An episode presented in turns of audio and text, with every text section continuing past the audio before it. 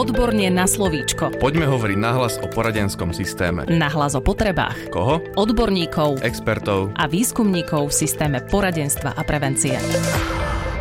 V podcaste Odborne na slovíčko nadviažeme dnes na predchádzajúcu časť, v ktorej sme sa rozprávali o výskumných úlohách realizovaných Výskumným ústavom detskej psychológie a patopsychológie. Hostiami dnes budú špeciálny pedagóg Martin Kmeď a psychológ Vladimír Dočkal, ktorí nám približia metodiku HIT. Ja iba dodám, že Martin Kmeď pôsobí vo Výskumnom ústave detskej psychológie a patopsychológie v rámci detského centra, kde poskytuje špeciálnu pedagogickú starostlivosť a zároveň sa podieľa na výskume detí so špeciálnymi výchovno-vzdelávacími potrebami. A pán Vladimír Dočkal je dlhodobým zamestnancom Výskumného ústavu detskej psychológie a patopsychológie, kde sa profesionálne zaoberá aj psychologickými aspektmi vzdelávania detí rôznych minoritných skupín a ich inklúziou. Vítajte v štúdiu. Dobrý deň. Dobrý deň. Povedzte nám, aké boli motivácie, respektíve čo bolo prvotným impulzom pre výskumných pracovníkov, ktorí pracujú vo výskumnom ústave detskej psychológie a patopsychológie pre tvorbu metodiky alebo testu HIT? Tak už v rokoch 2006 a 2012 sa realizoval výskum na našom e, výskumnom ústave. Bol to longitudinálny výskum kognitívneho vývinu rómskych detí z malopodnetného prostredia a v jeho druhej etape sme do testovej batérie zaradili aj skúšku, ktorá zisťovala aktuálnu úroveň porozumenia rómskych detí prečítanému textu. Pomocou tejto metodiky sme zisťovali úroveň čitateľských spôsobilosti rómskych žiakov prvého aj 6. ročníka, alebo prvého až 6. ročníka základnej školy. Na tie výsledky, ktoré sme dostali, nám potvrdili použiteľnosť v tejto skupine detí. Čo bolo ďalším takým impulzom?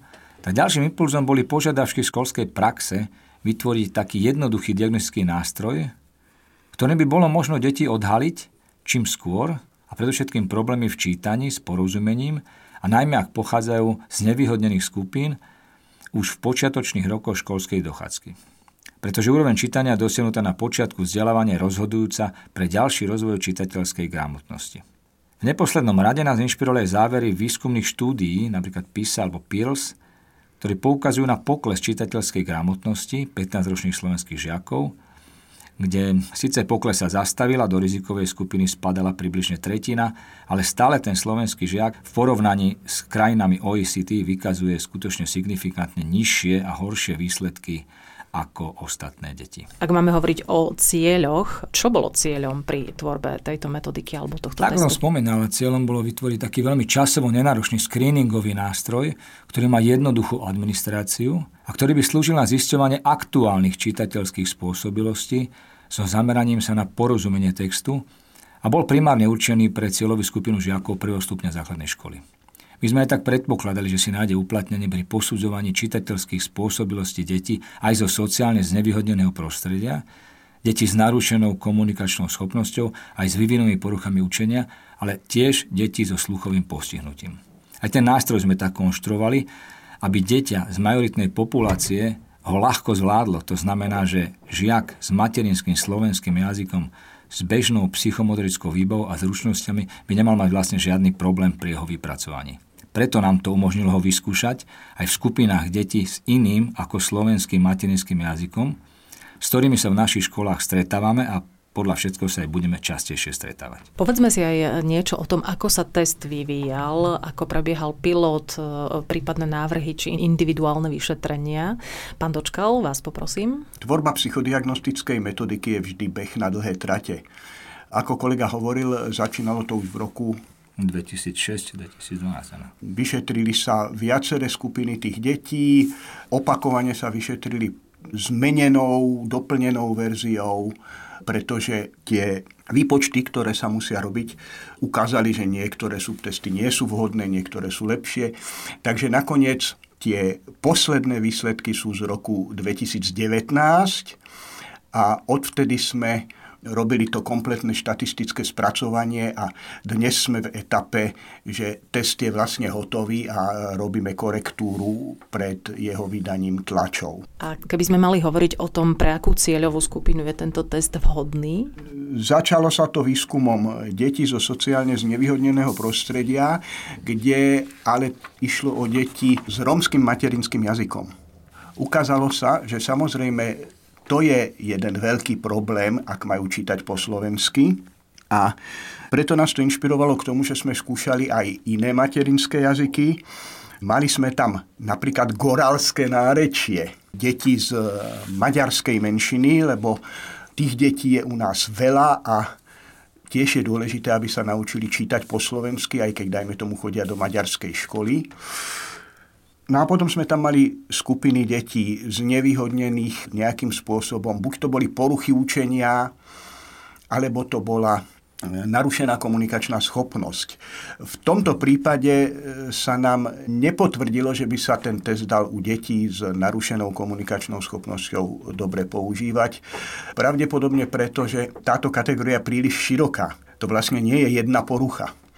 A e, pokým nebudeme ten test štandardizovať pre rôzne rečové poruchy, tak e, ako globálna kategória narušená komunikačná schopnosť sa nedá týmto testom zachytiť. Naopak, e, deti, kde bola diagnostikovaná porucha učenia, tak v zásade je jedno, či ide o dyslexiu, alebo dyskalkúliu, alebo inú tam sa zdá, ona aj e, moderná klasifikácia chorob vlastne berie poruchu učenia ako taký jeden celok s rôznymi prejavmi a tie deti s poruchami učenia sa dajú tým testom celkom dobre vyšetriť.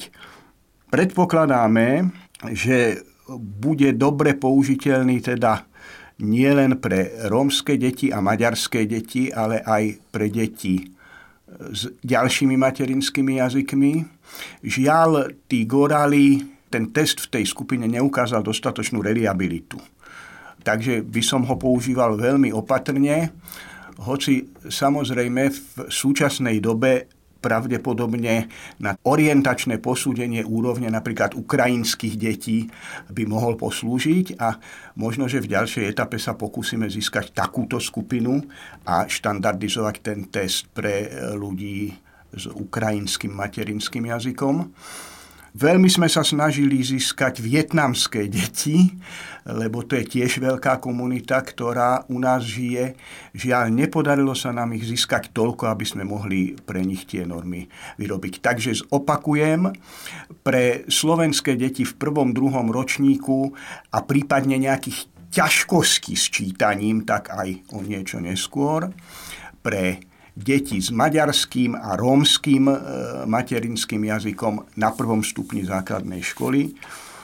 A pre deti so závažným sluchovým postihnutím, to znamená ťažká nedoslychavosť až praktická hluchota, veľmi dobre ukazuje počas celej školskej dochádzky, to znamená aj pre deviatakov, je ešte použiteľný. Ako je to s dostupnosťou? Je tento test aktuálne dostupný? Môžu ho používať odborní zamestnanci v školách? No dostupný, tak, tak ako sme hovorili, robí sa na tých redačných prácach, takže ešte v tejto fáze vlastne nie je vonku. Kedy bude? Ja myslím, že tento rok to musí Ten, byť. Tento rok v každom dobré. prípade už vyjde, hej, to už bude záležať v podstate od rýchlosti tlačiarne a distribúcie. Lebo tie nosné technické veci sú spravené naozaj už len takú formálnu, takú redakčnú úpravu. Čiže ja myslím, že tento rok určite bude vonku. Tie ostatné veci podľa všetkého ja si myslím, že ho môžu používať aj učiteľia základných škôl. Uh-huh. Si myslím, že je natoľko jednoduchý a práve tak sme ho aj stávali, aby bol veľmi jednoducho použiteľný aby sme mohli naozaj čo najmladšie dieťa, už ktoré číta samozrejme zachytiť. Niekde to je prvák, niekde to je na konci prvého ročníka čo najskôr, aby, aby od slova chyt, teda, aby sme ho zachytili. V prípade, že odborní zamestnanci tento test použijú a mm, zistia nejaké nedostatky, môžu následne odporúčať ďalšiu diagnostiku napríklad v poradni? No tak, eh, keďže to je screeningový test, on priamo predpokladá takýto ďalší postup. Pri tých eh, deťoch s poruchami učenia je tam dokonca stanovené tzv. cut score, mm-hmm. kde sa dá povedať, že od tohto skóre je pravdepodobnou mm-hmm. príčinou zlého čítania práve tá porucha. Aha. Pri ostatných deťoch, to je možno veľmi dôležité povedať, máme dva typy noriem. Jedni sú tzv. edukačné normy. Práve si myslím, že pre učiteľov je tento typ noriem veľmi, veľmi dôležitý Psychológovia sú zvyknutí pracovať so štandardným skóre, ktoré im zaradí to dieťa v populácii, ale pre učiteľa nie je ani tak dôležité, či má dieťa IQ 100 alebo 80, ale či jeho výkon zodpoveda ktorému školskému ročníku. Mm-hmm. Čiže tie naše edukačné normy umožňujú zaradiť e, skúšaného žiaka do 5 stupňov a poviem teda aj, čo tie stupne znamenajú. Jednotka najslabšie skóre dostáva žiak, ktorý nerozumie tomu prečítanému textu.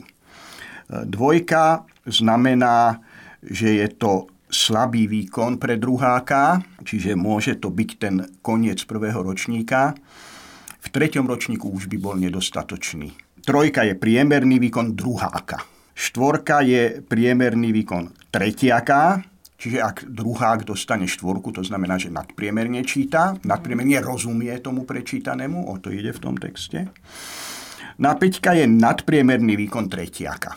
Preto hovoríme, že je to použiteľné vlastne len na začiatku školskej dochádzky, ale pri tých problémových deťoch a pri tých deťoch s iným materinským jazykom to môže byť použité aj neskôr, lebo dieťa môže chodiť do 6. triedy, ale pritom čítať na úrovni tretiaka, čo tento test tomu učiteľovi, ktorý ho použije, povie. Okrem toho máme ale aj také štandardné normy, na aké sú zvyknutí psychológovia, ktoré zaradia to dieťa v jeho referenčnej skupine. To znamená, mňa nezaujíma, či je ten čitateľ priemerný na Slovensku, mňa zaujíma, či je priemerný medzi svojimi rovesníkmi, to znamená, dajme tomu, aké tretiak, tak medzi tretiakmi zo svojej jazykovej alebo inak definovanej skupiny. Takže vďaka týmto normám ja môžem zistiť, že malé rómske dieťa je nadpriemerné, je lepšie ako jeho rovesníci, ale súčasne vlastne číta na úrovni nižšieho ročníka, než do ktorého chodí. Takýto výsledok je veľmi zaujímavý pre tú učiteľku, lebo ona vidí, že to dieťa číta vlastne zlé, ale v porovnaní s tými ostatnými je lepšie. A to ju môže naviesť na to, že teda to nezatratíme, ale keď sa mu budeme venovať, takže určite pôjde, pôjde pekne dopredu. Áno, že sa s ním dá krásne pracovať. Ako je možné tento test administrovať? Individuálne alebo skupinovo? Pán Kmeď. On je, on je stávaný na individuálnu administráciu, tak ako sme aj s ním pracovali. Nie je vhodný na skupinovú. Nemá nejaké obmedzenie času. Časovo meriame iba jeden subtext. Ten test v definitívnej podobe sa skladá zo štyroch subtestov. Ja môžem povedať, ktoré to sú. Prvý vyžaduje konať podľa písomnej inštrukcie. Dieťa si prečíta, čo má urobiť a má to predviesť, napríklad zatlieskať. Druhý vyžaduje eliminovať z radu slov také, ktoré tam nepatrí a pripísať nejaké, ktoré by tam mohlo patriť. Tretí subtest. Dieťa si prečíta rozprávku a má odpovedať na otázky, ktoré sa tej rozprávky týkajú. Čiže vidíme, či si zapamätal z tej rozprávky tie súvislosti. A či rozumie text. A posledný je taký veľmi rýchly systém. Dieťa si prečíta jednoduchú otázku, na ktorú odpedá jedným slovom. Napríklad, keď prší, padá dážď, čo padá, keď prší. Každý ten subtest teda vyžaduje iný typ odpovede, aby sme pochopili, či dieťa rozumie čítanému, tak my mu nevidíme do hlavy ani žiadne neuropsychologické zobrazovacie metódy to nezobrazia.